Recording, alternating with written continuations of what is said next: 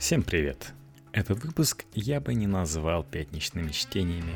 Можно было бы, конечно, за уши притянуть, что все девушки обожают Мастер и Маргарита. Ну да, сегодня речь пойдет о том, кто они вообще такие, Воланд и Иешуа, о воображаемых загадках и противоречиях в Мастере и Маргарите. За романом Плугакова уже давно закрепилась репутация произведения загадочного и таинственного – Причиной этому как сама тематика романа, необычная для советской эпохи, так и его судьба. Писатель умер на финальной стадии работы над романом. Рукопись увидела свет только через 27 лет, и спросить об авторском замысле тогда было уже некого. Многие моменты в романе продолжают будоражить умы и вызывать недоумение критиков и читателей. В действительности загадок и тайн в романе Булгакова меньше, чем принято считать.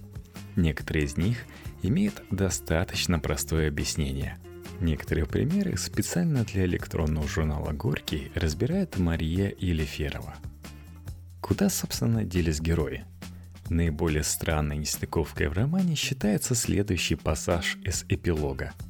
Это он и его шайка заставили исчезнуть из Москвы Маргариту Николаевну и ее домработницу Наташу – Основываясь на нелепых и путанных показаниях Николая Ивановича и приняв во внимание странную и безумную записку Маргариты Николаевны, оставленную мужу, записку, в которой она пишет, что уходят ведьмы, учтя обстоятельства, что Наташа исчезла, оставив все свои насильные вещи на месте, следствие пришло к заключению, что и хозяйка, ее домработница были загипнотизированы, подобно многим другим и в таком виде похищены бандой.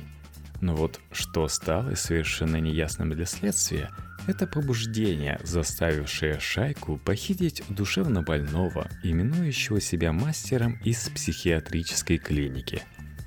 Однако в главе «Пора-пора» имеется недвусмысленное указание на раздвоение мастера и Маргариты. После того, как Азазела угощает их магическим вином – мы неожиданно узнаем, что Маргарита умирает у себя в особняке, а мастер в психиатрической клинике. Выходит, их встреча на балу и последующее возвращение в квартиру мастера были, так сказать, астральными, и мертвые тела остались по месту жительства, отчего же в эпилоге говорится о бесследном исчезновении. И здесь не получится свалить вину на бестолковости рассказчика – комичного в своем упертом убеждении, что все происшествия в Москве имеют рациональное объяснение, и что Степа Лиходеев на самом деле не попадал в Ялту, а был под гипнозом. Как-никак, смерть и погребение тела – непреложный факт, настолько непреложный, что его невозможно обойти, даже когда требуется воскресить героя из мертвых. Начиная от Евангелия, где описано в каком виде нашли гробницу Христа жены мироносицы и кончая Чернышевским, у которого отсутствие трупа Лопухова указывает на то, что он жив. К тому же у полета Маргариты и Наташи есть свидетель, Николай Иванович, который определенно видел их телесным зрением и продолжает вздыхать по утраченной Венере в эпилоге. Поэтому комментаторы – Например, Г. Лескис списывает противоречия на незавершенность романа. Мол, Булгаков просто не успел устранить нестыковки. Между тем, некоторое знакомство с западноевропейским фольклором о полетом на шабаш дает ответ на этот вопрос. Эр Хоупс Робинс в энциклопедии колдовства и демонологии упоминает поверье, что летающая на шабаш ведьма может обманывать родственников – оставляя дома вместо себя демона или заколдованную подушку. Без этой теории наваждения инквизиционные суды просто не знали бы, что делать с показаниями свидетелей, подтверждавших, что ведьма была дома и никуда не улетала.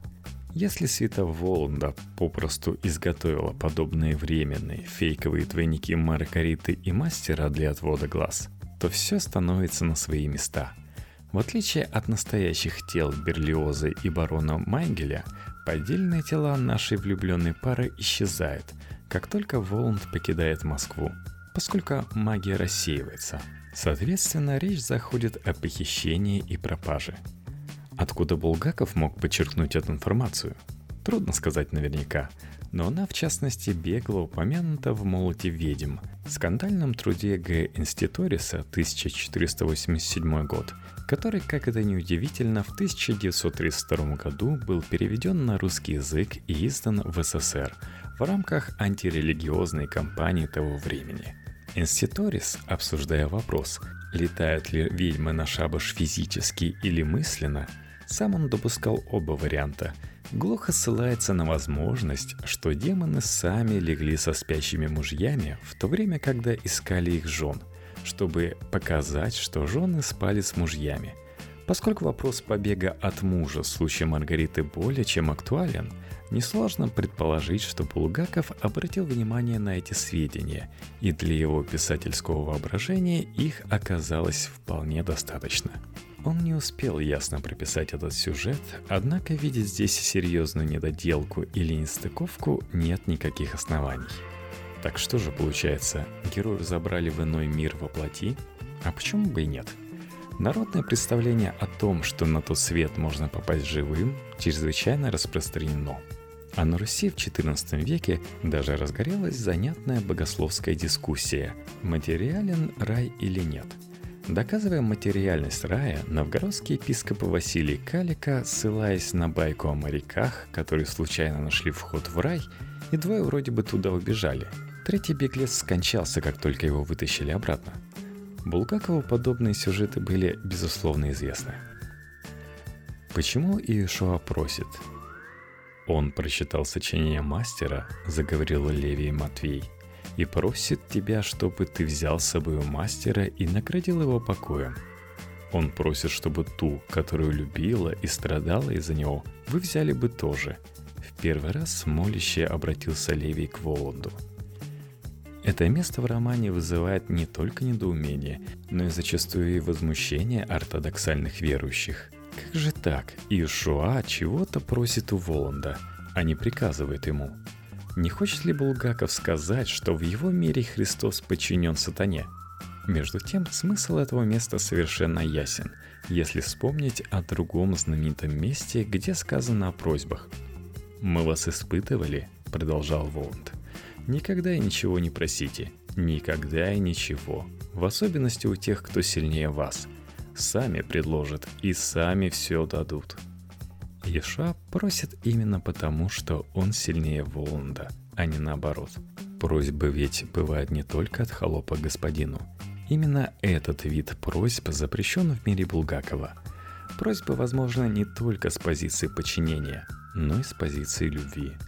Приказы – дело Понтия Пилата, а власть Иешуа, она же не от мира сего – Читатели, которые удивляются, почему он не приказывает, а просит, явно хотели бы видеть Иешуа в роли полицейского с дубинкой, что, увы, говорит больше о них самих, чем о романе Булгакова. А кто они вообще такие, Воланд и Иешуа? Как кто, изумится читатель? Разумеется, сатана и Христос, зло и добро. Стоп, вот только Христос какой-то странный. И отношения у него с Воландом странные – да часом уж не антихрист ли это? Именно так толкуют фигуру Иешуа некоторые высеркленные читатели. Менее догматичные склонны считать, что Булгаков не верил в силу добра или что в его романе добро и зло равноправны. Но духом зла и повелителей теней Воланда называют в романе только Левий Матвей. Персонаж положительный, однако автору явно не симпатичный. Левий говорит штампами – если приглядеться к отношениям Воланда и Иешуа, никакого антагонизма между ними не наблюдается. Иешуа странен по сравнению с каноническим Христом, слов нет. А Воланд разве не странен? Каноническому дьяволу полагается соблазнять праведников и охотиться за душами. Ничего подобного Воланд не делает. Разве что его свиток комически наказывает некоторых грешников, но делает это здесь, на земле – а когда ему поручают забрать мастера, он почему-то от этой идеи не в восторге. А что же вы не берете его к себе, Свет? Не странно ли, что Дусла, который должен бы радоваться приобретению новой души, сопротивляется подарку? А может, мол, не надо? Что если Воланд вовсе не Дусла? Наиболее проницательные критики уже обращали внимание на его таинственные слова о принадлежности к другому ведомству и предполагали, что Волан скорее ветхозаветный сатана из книг Иова, испытывающий и карающий. Эта догадка отчасти верна, но не совсем. Напомним ответ Иешуа на вопрос Пилата, всех ли он людей считает добрыми. Всех. Злых людей нет на свете – Составитель булгаковской энциклопедии Б. Соколов полагает, что Воланд, напротив, считает всех людей злыми. Однако Воланд не дает ни малейшего повода так думать. «Ну что же?» – задумчиво отозвался он.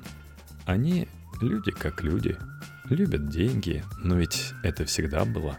Человечество любит деньги, из чего бы те не были сделаны. Из кожи ли, из бумаги ли, из бронзы или из золота – ну, легкомысленны. Ну что ж, и милосердие иногда стучится в их сердцах. Обыкновенные люди, в общем, напоминают прежних. Квартирный вопрос только испортил их. Произносится это тогда, когда зрители варьете высказывали неосторожное кровожадное пожелание оторвать бенгальскому голову. Но увидев, к чему это привело, ужасаются и просят простить бедолагу. Так что Воланд не противоречит Иешуа. Людям целым не злы.